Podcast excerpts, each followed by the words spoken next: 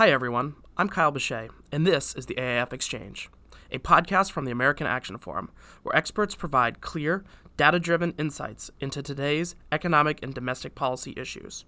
Welcome, and thank you for tuning in.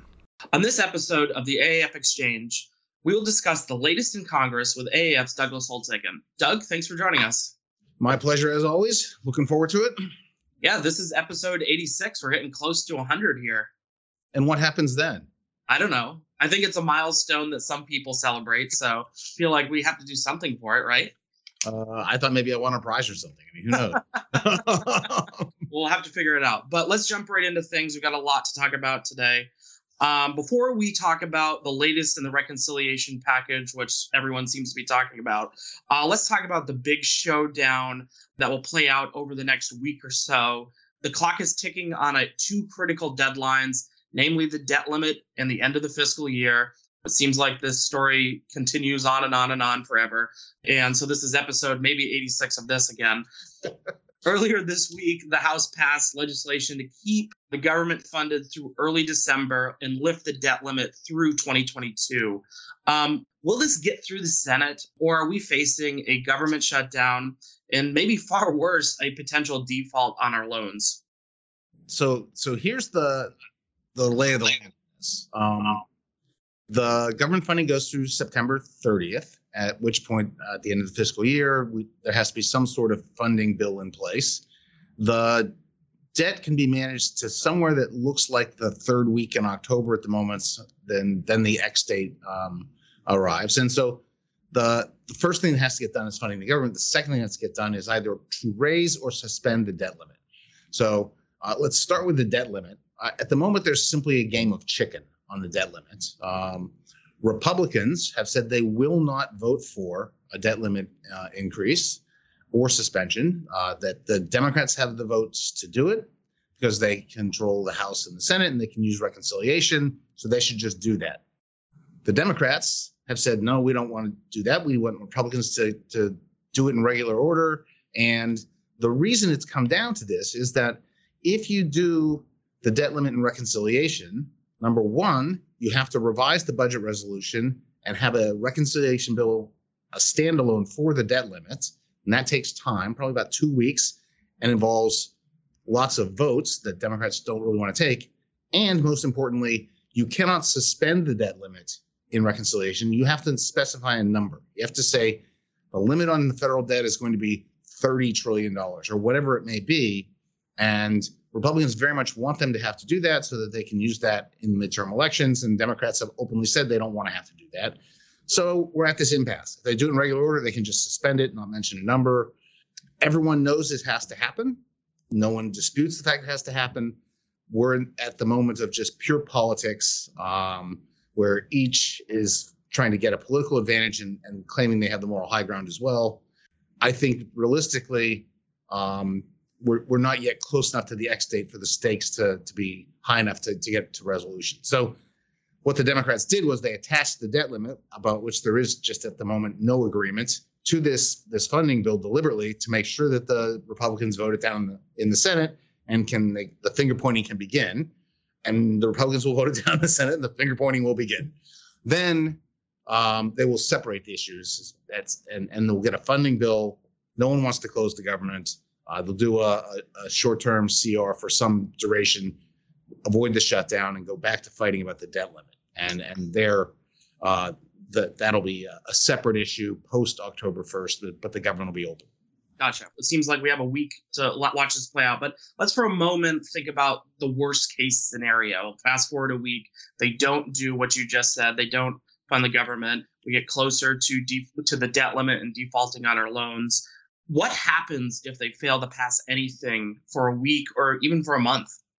Uh, if they fail to pass anything, then the we'll get get into a government shutdown, and um, we know that we've we've seen these shutdowns before. It means that uh, you shut down the most visible things first to make sure the public is well aware that it's shut. So the Washington Monument gets closed uh, in a heartbeat. But essential employees, and and each agency has to develop a list of essential employees and they will continue to work, uh, and uh, they will work without pay because there is there is no money, but they will be made whole after the fact. So there, there will be uh, a serious uh, um, disruption of retail consumer activities of the federal government, whether it's uh, parks, you know, all the parks, national parks will close, things like that. But the essential things like getting out social security checks and the like will continue. If we go for uh, full 30 days, then you're into the territory that uh, we run out of room to manage the debt and run up against the limit. Uh, and that is the is the the real catastrophe that no one wants to contemplate.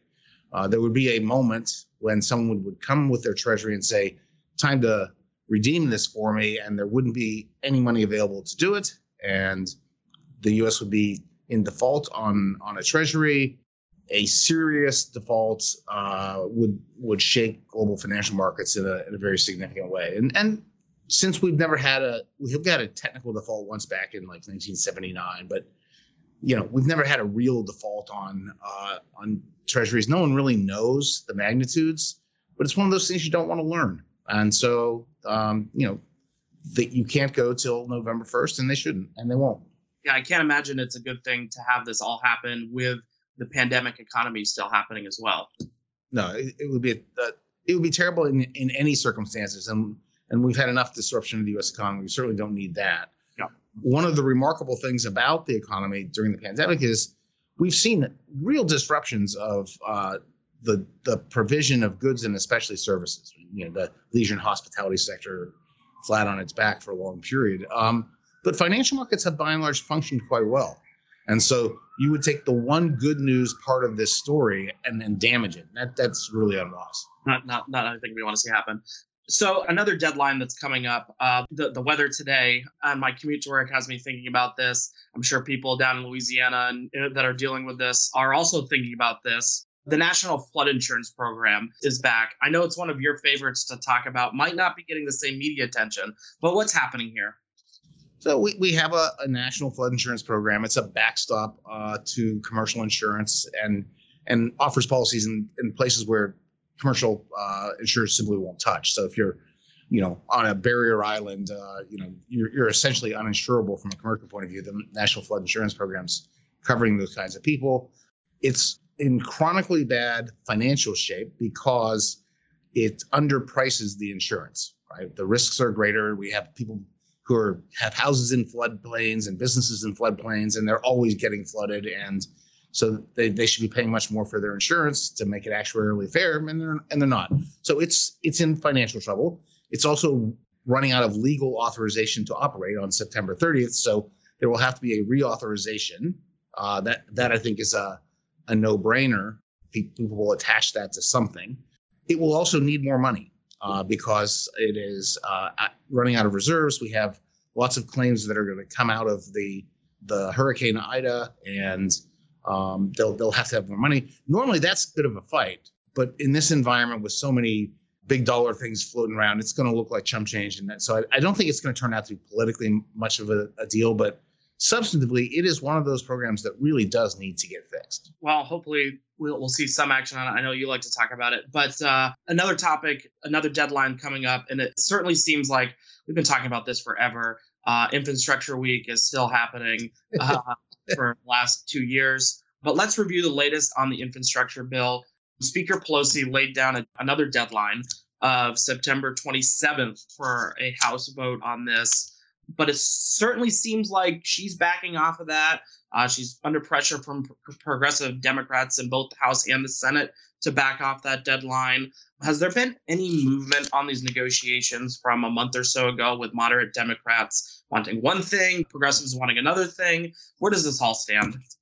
Well, the progressives essentially want to hold the speaker, and uh, the president also said this uh, to the notion that you, you don't pass the, the infrastructure bill until you've passed the reconciliation bill, and that the, the, the pair then go to the president for his signature moderate Democrats want the infrastructure bill to be passed now, even though the reconciliation bill hasn't even been put together yet.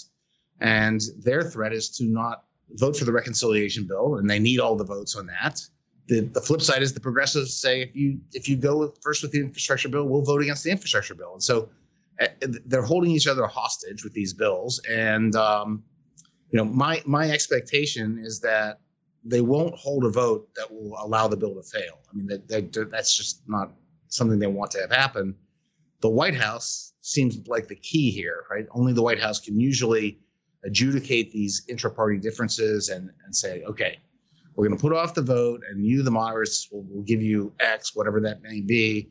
You, the progressives, need to understand that eventually you're, going to have to vote on this thing, and and you get why and you know they'll, they'll sort this out. But it, it really is a complicated dance, and you hear just dramatic rumors. Um, and they're all over the place. So I, I, can't tell you exactly what the timetable will be or what the path to passage for, for either of those bills might look like. That brings up the, the you know the next topic here, which is of course the what we've been talking about, which again seems like forever, in the 3.5 trillion dollar reconciliation package. We got a little bit more specifics um, in the last week or so with this. The House Ways and Means Committee recently reported out its subtitles for the reconciliation bill. Uh, our own Gordon Gray looked at the range of tax increases and tax breaks, as well as the significant spending included in these provisions from the Ways and Means Committee. Could you start with just an overview of the Ways and Means package? Yes. So, um, and I encourage everyone to, to go and read Gordon's piece. Uh, it's on, on, the American Action Forum website. Um, I'm not going to remember all the numbers, and so uh, the the basic structure of the of the Ways and Means um, bill is yes to to raise all those taxes that you hear about and that's one title of, of what they do but they also have jurisdiction over uh, a lot of uh, environmental policy through tax credits for production of renewables so there's there's production tax credits for wind and solar and, and those go through ways and means uh, they have um, some jurisdiction over uh, your transportation because there are tax credits for electric vehicles and have been for a long time uh, they they get those they control a fair amount of social uh, welfare um, because we, we do a lot of things through the tax code. The earned income tax credit is one of our bigger anti-poverty programs for, outside of Social Security, the largest. There are proposals to uh, have a, an, an, expanded child tax credit. It's a big centerpiece of their effort. Uh, you know, anytime you hear tax credit, you're in the Ways and Means Committee. So they've got uh, essentially a jurisdiction as large as this bill, which is uh, has uh, you know has big components of social welfare, uh, safety net. It's got education. It's got environment and the climate stuff. It's got big taxes things. It's an enormous scope as well as everything else, and and all that is in the Ways and Means Committee. So that's what they they passed out. Uh, it was a total of ten titles, I think. Uh, we've seen the details on five of them from the Joint Committee on Taxation, and w- what Gordon helpfully points out is if you look at those five titles, they they reduced the deficit by something like 800 800 80 billion dollars, something like that. But that's not the tax increase. The tax increase is actually 2.1 trillion. So what goes on in between is uh, one, you hand out some tax reductions, some tax cuts. That's out there, but you also hand out some actual spending, a lot of spending. So, for example, the the child tax credit is a refundable tax credit. Means if you have zero tax liability, you still get the credit. We send you a check. That's spending, and there's 500 billion of it for the child tax credit and a couple hundred billion elsewhere in, the in the code. I want to come back to the child tax credit in a moment because I think there's this there's this confusion with it. But quickly on the tax changes side of things, there was two key tax changes in the package that you know we all hear a lot about, whether it be on social media or in the news, and that's increasing the top corporate tax rate to 26.5%. And then that global minimum tax that Gordon's talked about on the podcast, and you've also talked about in the podcast. What would just these changes mean for the economy, uh, and what would their in, their economic impact be? So my concern about the this combination is is the following: prior to the the 2017 Act, the Tax Cuts and Jobs Act, uh, the U.S. was the last developed country clinging to a worldwide system of taxation. So our companies were taxed on their worldwide earnings. Uh, and we had the highest statutory rate in the developed world. And so they were being taxed on their worldwide earnings uh, with the highest statutory rate. And, and that meant that if a US firm competed with a German firm in Brazil, the German firm paid the Brazilian tax and they were done. The US firm paid the Brazilian tax and then had to pay a second layer of tax up to our top rate of 35% that put us at a, at a competitive disadvantage. The way uh, the tax code was written, you didn't pay that second layer of tax until you brought the money back to the U.S. So was called deferral. So companies didn't bring the, the money back to the US, and we had trillions of dollars parked offshore, not coming back to the US economy. And in those circumstances, if you were ever contemplating a cross border merger or acquisition for whatever reason, if you ran the numbers, it only made sense to put the headquarters outside the US. And so I always remind people that the New York Stock Exchange, the iconic symbol of American capitalism, is headquartered in the Netherlands for tax purposes. And that's insane.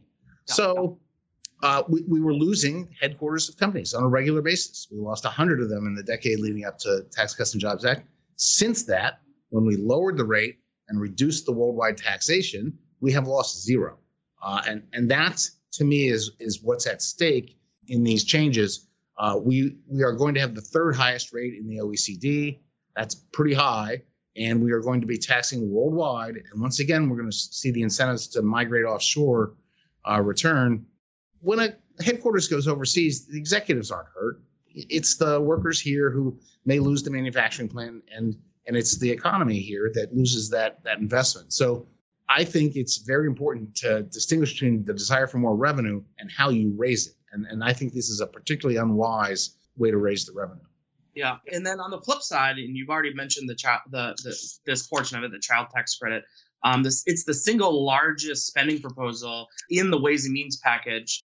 Most understandably, a lot of people assume this is a tax credit for taxes paid, um, just the way it sounds but that there's a big change here. What's the confusion and the concern here? We had a child tax credit, which is a genuine credit and which was not refundable.